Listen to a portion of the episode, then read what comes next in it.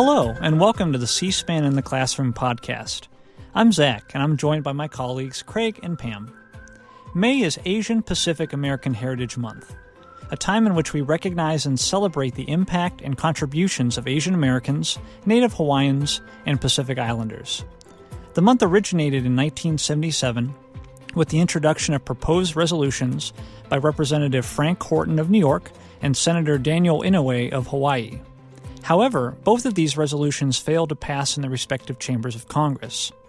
Undeterred, Representative Horton introduced a House joint resolution the following year, which called on the president to proclaim a quote, Asian Pacific Heritage Week in May 1979, according to AsianPacificHeritage.gov.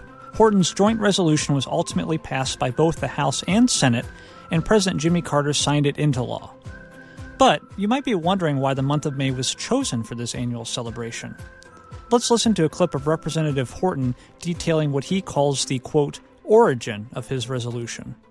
On June 30, 1977, I had the unique honor and pleasure of introducing House Joint Resolution 540 and later House Joint Resolution 1007, which for the first time in this nation's history asked the Congress and the people of the United States to set aside a period in May as Asian Pacific American Heritage Week. More than 13 years ago, a woman came to my office and told my administrative assistant, Ruby Moy, and me a very compelling and perfa- pers- persuasive story. I'd like to share the origin of this landmark legislation. The celebration of Asian Pacific American Heritage Month has a very deep and personal place for Jeannie Jew and her family. Their story began sometime in the 1800s when a young man, M.Y. Lee, left Canton, China to find a better, play, uh, better life in America. Mr. Lee was one of the first Chinese pioneers to help build the Transcontinental Railroad. He later became a prominent California businessman. When the Chinese were having difficulties in Oregon, Mr. Lee traveled to Oregon and was killed during that period of unrest. It was a time of anti Chinese and anti Asian sentiment. The revelations about Mr. Lee and the story of American uh, Asian uh, heritage led this one woman to believe that not only should Asians understand their own heritage, but that all Americans must know about the contributions and histories of the Asian Pacific American experience in the United States. Jeannie Jew, the creator of the idea for Heritage Month, is the granddaughter of M.Y. Lee, that early pioneer. The original resolution designated the week beginning May 4 as the week to be celebrated because the week included two significant occasions in the proud history of Asian Americans. May 10, 1869, a Golden Spike Day, was the day in which the Transcontinental Railroad was completed, largely by Chinese American pioneers.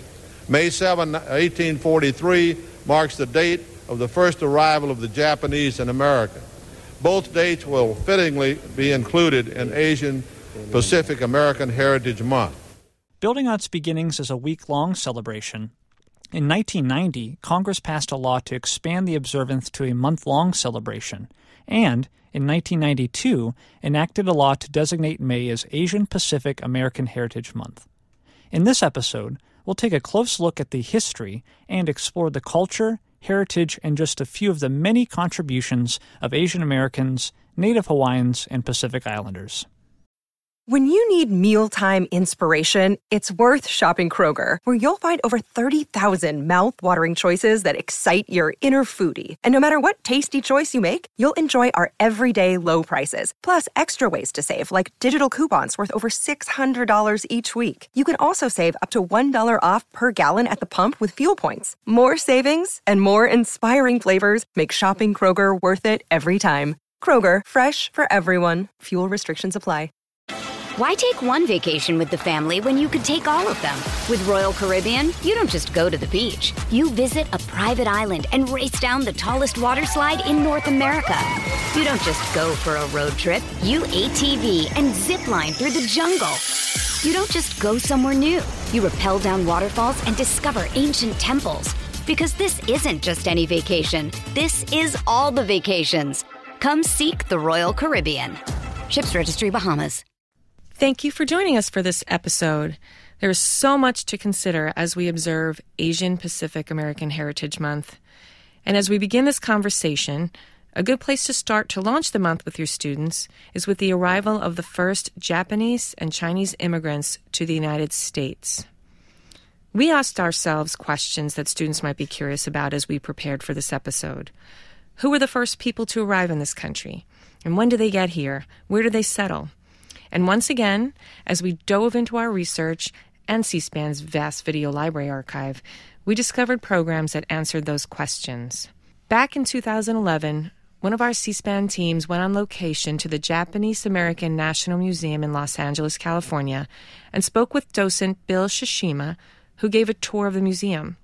Let's listen to the following clip as he talked about the first recorded Japanese person who arrived in the United States in 1843.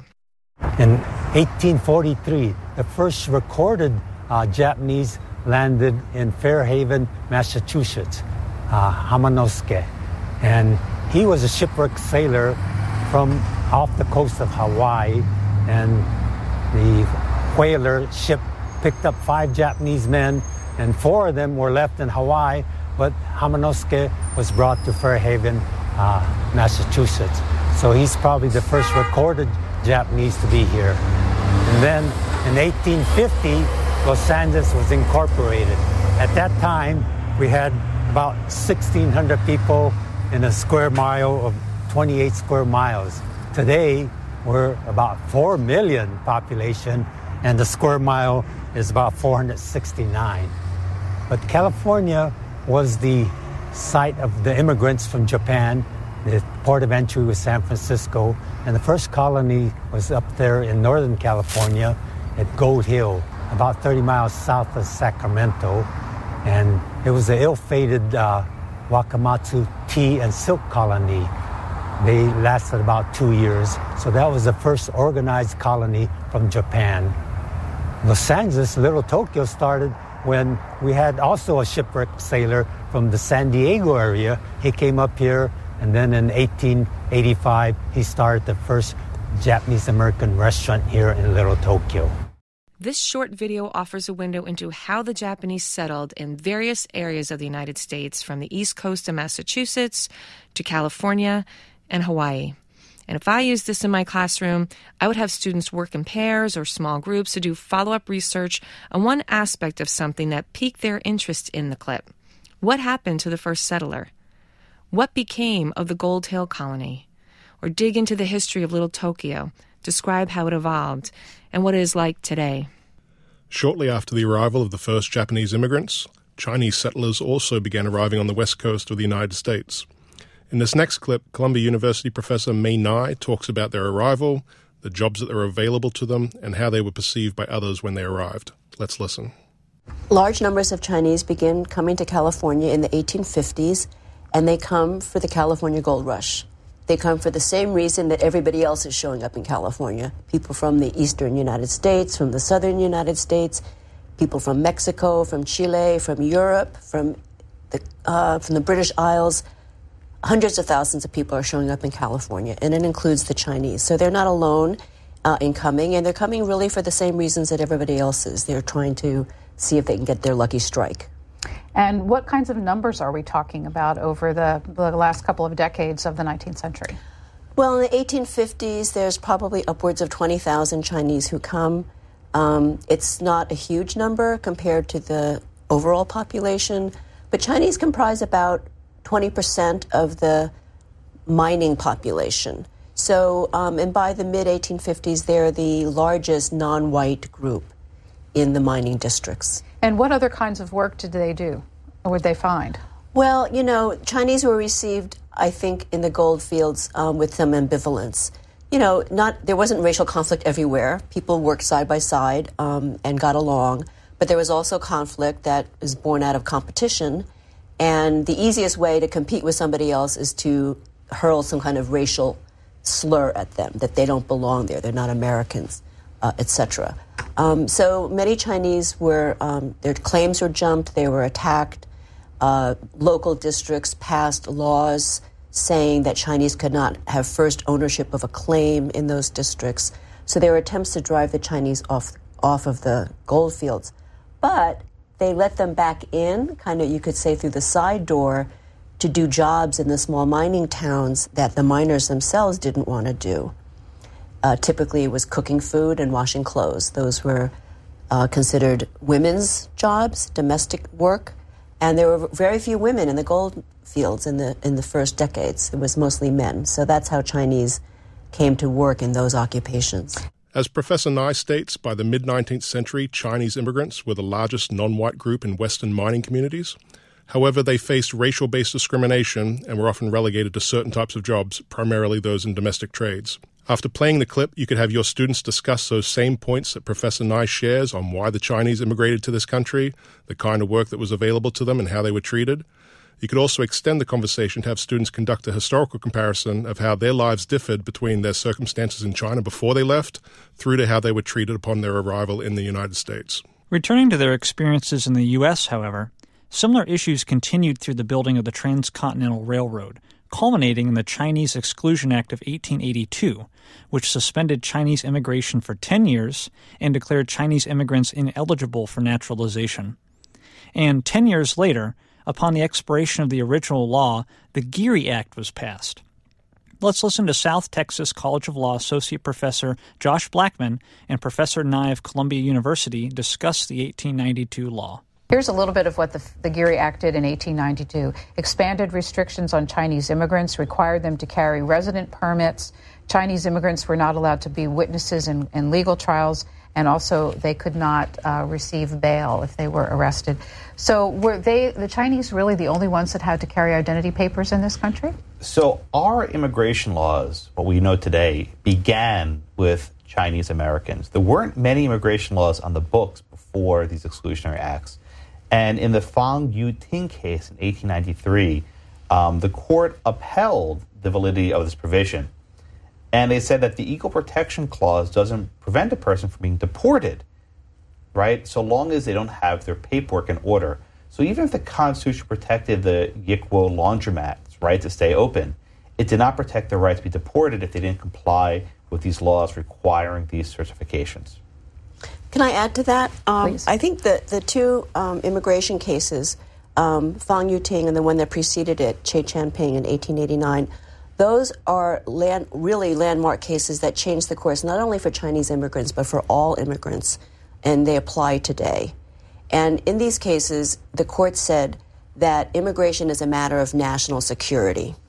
Before this time, immigration was understood to be under the Commerce Clause to justify Chinese exclusion and to justify the denial of equal protection, they said immigration was a matter of national security. Therefore, is outside the Constitution. It's in the same basket of matters that Congress regulates, like declaring war, making treaties, having uh, diplomatic relations with foreign countries. So, in matters of entry and removal, aliens have no rights under the Constitution. None. By using this clip in your classroom, your students could explore the history of codified U.S. immigration policies, which, as Professor Blackman states, began with Chinese immigrants. Specifically, students could explore the background and ruling of the 1893 Supreme Court case Fong Yue Ting v. United States and its implications for both constitutional law and immigration practice and policy. Extending the discussion to the present day, your students could also compare either of the cases mentioned in this clip with contemporary judicial interpretations regarding immigration and the rights, or lack thereof, of aliens. Why take one vacation with the family when you could take all of them? With Royal Caribbean, you don't just go to the beach. You visit a private island and race down the tallest water slide in North America. You don't just go for a road trip. You ATV and zip line through the jungle. You don't just go somewhere new. You rappel down waterfalls and discover ancient temples. Because this isn't just any vacation, this is all the vacations. Come seek the Royal Caribbean. Ships Registry Bahamas. This episode is brought to you by Reese's Peanut Butter Cups. In breaking news, leading scientists worldwide are conducting experiments to determine if Reese's Peanut Butter Cups are the perfect combination of peanut butter and chocolate.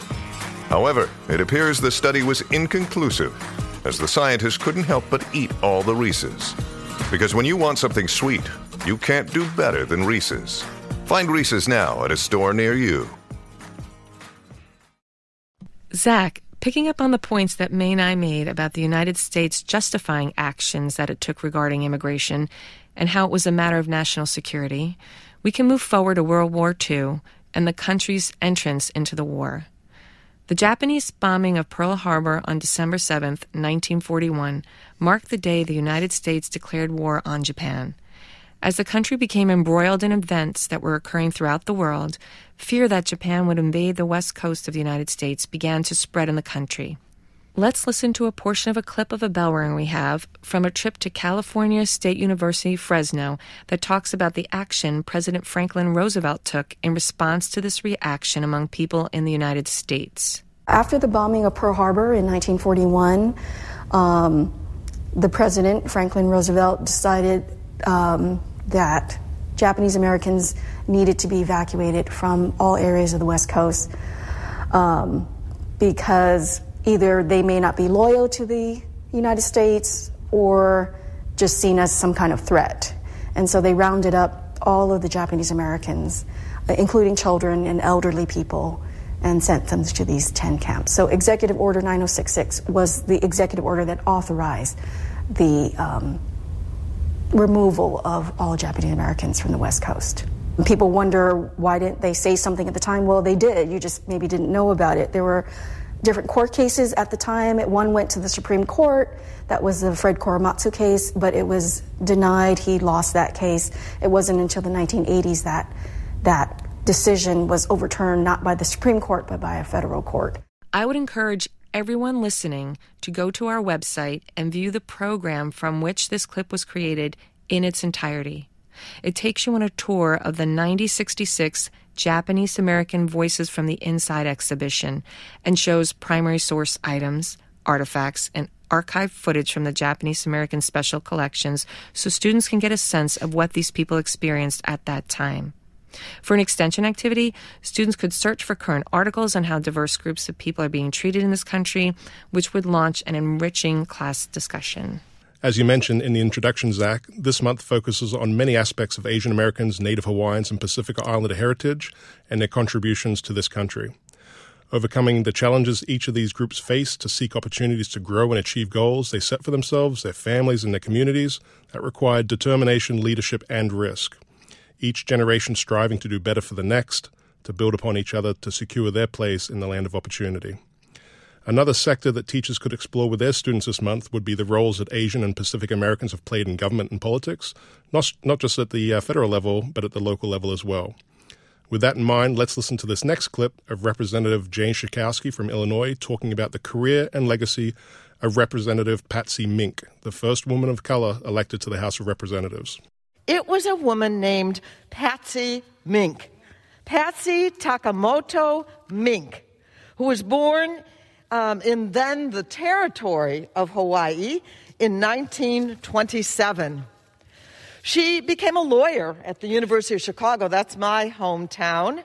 Not uh, frequent for women to do that. And in fact, she couldn't get a job, so she set up her own practice. But she got really interested in politics. And she served in the territorial House and Senate. And guess what? The first woman ever to be in that body. She was a groundbreaker.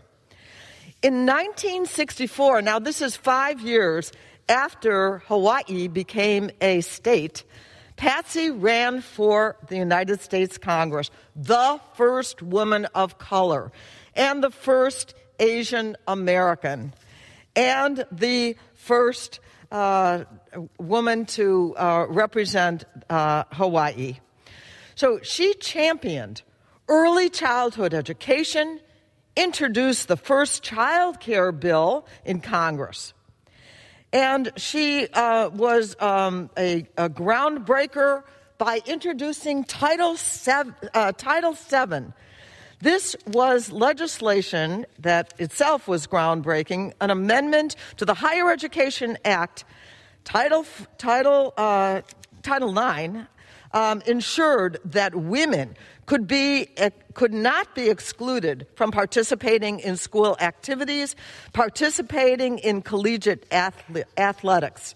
And believe me, this was not an easy bill to pass. As an extension idea beyond having your students explore the roles that Asian and Pacific Americans have played in government and politics, could be to go to the Congressional Asian Pacific American Caucus site.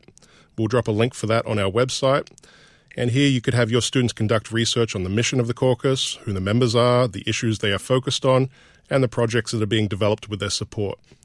Students could also uh, present their findings in a class in a format of your choosing, such as a think, pair, share breakdown or through something like a Google slide presentation. And you could also have your students track a specific bill that was just passed in the House of Representatives on April 26 for first Vice Chair Representative Grace Meng's commission uh, to study the potential creation of a National Museum of Asian Pacific American History and Culture Act. Students could also uh, research Asian Pacific American representation in their own local or state government and share that information with the class. Just another idea to consider as your students explore the history, culture, and other contributions of Asian and Pacific Americans this month. Turning to a different perspective, a few months ago I came across one of our Q&A programs that featured Mayukh Sen discussing his new book Tastemakers. In his book, Sen profiles seven immigrant women who transformed American cuisine during the second half of the 20th century, including the woman that he features in the first chapter of his book, Chao Yang Buwei. Sen argues that Buwei was instrumental in laying the groundwork for Chinese cuisine throughout America. He also states that this shift was impacted by President Richard Nixon's 1972 visit to China. Let's listen. What did that trip do to Americans' interest in Chinese food and Chinese culture? Yes, that's a wonderful question. Uh, from my research, uh, I understood that so much American popular interest in Chinese cooking, in particular Chinese restaurants, really flourished in that era. And I don't think it's any coincidence that that very decade after the 1972 visit saw the rise to prominence of so many incredibly important figures uh, in Chinese cooking in America.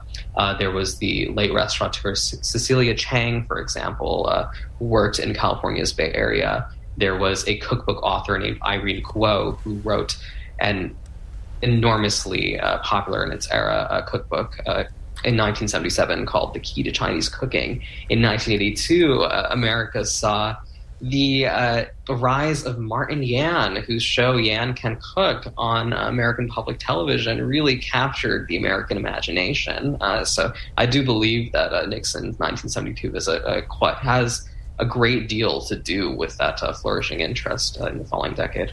In the clip, Sen discusses the impact of Buwei's work and of Nixon's visit by listing several individuals who expanded the initial popularity of Chinese cooking in America throughout the 1970s and 80s, including Cecilia Chang, Irene Kuo, and Martin Yan. In celebrating Asian Pacific American Heritage Month, students could research one of the individuals that Sen describes in the clip excerpt or any of the additional people that he profiles in the whole length nine minute clip. Students could interview local chefs and restaurant owners to determine the local impact of Buwei and others' work in your local community. Or they could try their hand at crafting one of the recipes listed in the cookbooks that Sen discusses, with proper kitchen supervision, of course. I'm going to pick up on your cookbook idea, Zach, and turn the conversation to literature. And as I researched authors to read this month, there were many suggestions. But one that stood out to me was award winning Asian American poet Cathy Park Hong, who was listed among Time magazine's 100 most influential people in the world in 2021. Her publication, Minor Feelings An Asian American Reckoning, is a collection of essays in which she expresses personal experiences. In an excerpt from Ali Wong's article for Time, she writes that she, quote, felt like I was being shaken awake to something I had convinced myself wasn't real. The subtle ways Asian Americans are dismissed, how Asian American women feel the need to apologize when taking up any sort of space. I was also floored by how she described the ripple effect of the Chinese Exclusion Act how that fear of not wanting to stick out has been passed down through generations, and how this survival tactic limits us and can cause self hate. I like this quote because I think it makes the past personal by showing how experiences can shape a person, and I think this can help generate a connection for students. Let's listen to Cathy Park Hong herself from one of our book TV programs. I was so used to being invisible growing up. Uh, mm as a you know as an asian girl that I really loved writing because of that reason. Because I was like, I could weaponize my invisibility. I could be whoever I wanted. You know, I could be any character I wanted. It didn't matter. And then I think like I felt I got really disillusioned that in fact your identity did matter, that the body that you were in did matter, that you I could not escape my body. I could not escape myself. And I felt that most acutely, not just from writing poetry and publishing it, but when I would go and do these poetry readings. And, you know, part of it might be because I wasn't very good at reading, being a poet, poet hmm. doing my pre- poetry reading. I grant, granted that was part of it. But I think even before I went and opened my mouth and started reading poems, I was like, there was just this kind of, you know, you could feel the room, you could read the room. And I felt like there was this sort of assumption being made about the fact that I was a small Asian woman reading poetry. I wasn't this, you know, I wasn't supposed to be in the center of the room, right? I wasn't supposed to be the singular person where everyone had to pay attention to and where I made my proclamations, you know, where I made my proclamations and so forth. And I really stumbled and I just felt that every time, even if it's not true, even if it was true, the fact that I perceived that said something about my psychological state of mind as an Asian person in this world, mm-hmm. in this in this country. As a former teacher, I think this clip is a powerful example for you to show your students so they can see how personal poetry, essay, or free writing can be a way through which they can express their emotions, experiences, or ideas in a fluid way. An EdWeek article I recently read entitled It Can Save Lives Students Testified to the Power of Poetry talked about the power of poetry among students particularly during the pandemic, and how it provided comfort, strength, even nourishment as they tackled topics like racism. And to quote from Ali Wong's article again, it's become even more painfully relevant in a year in which anti Asian violence, which has always existed in America, has spiked so aggressively, putting our communities on high alert and searching for solidarity. As we begin to wrap up this episode, we reached out to good friend of C SPAN, Dr. Karen Korematsu, to get her perspective on the significance of this month. As you may know, in 1942, her father, Fred Korematsu, refused to enter the mandated internment camps for Japanese Americans following Executive Order 9066, issued by President Franklin Roosevelt. Fred Korematsu was arrested and convicted of defying the U.S. government's order. He subsequently appealed his case and it went all the way to the U.S. Supreme Court. However, the court ruled against him. Almost 40 years later, the case was reopened, and in 1983, his conviction was overturned in a federal court in San Francisco. Fred Korematsu was also awarded the Presidential Medal of Freedom in 1998 by President Clinton.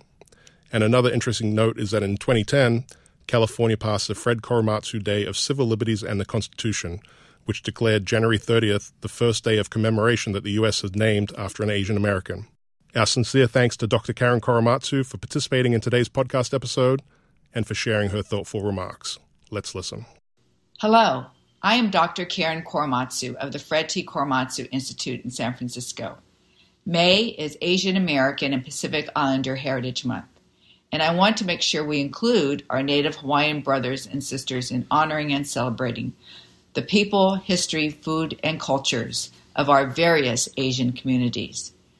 According to the most recent census, there are 24 million people of Asian descent in the United States, and the Asian population is the fastest growing group in America. It has been a difficult time in the last few years with anti Asian hate and violence on the rise. Prejudice comes from ignorance, and our most powerful tool to conquer ignorance is through education. The Korematsu Institute is a national, nonprofit education and advocacy organization and we have been promoting ethnic studies in all 50 states. To share our differences will make us united and stronger as a country. We must learn to support each other and not repeat the mistakes of our past. Two weeks after being elected senator to represent the state of Hawaii in Congress, Mazie Hirono wrote in an article, quote, As I walk to my office every morning, I know I stand on the shoulders of those who came before me. No matter how you and your school communities recognize and celebrate Asian Pacific American Heritage Month, we hope that this episode and the related instructional resources that we shared will prove useful for you and your students. We'd like to once again thank you for tuning in to the C SPAN in the Classroom podcast. And as a reminder, you can view all of the video resources that we shared today on our podcast page at cspan.org slash classroom. If you'd like to connect with our team anytime, please email us at educate at cspan.org. That's it for this week. This month also marks the 100th anniversary of the Lincoln Memorial. So be sure to join us next time to learn about C SPAN resources that you can use with your students to learn about this landmark. See you next time.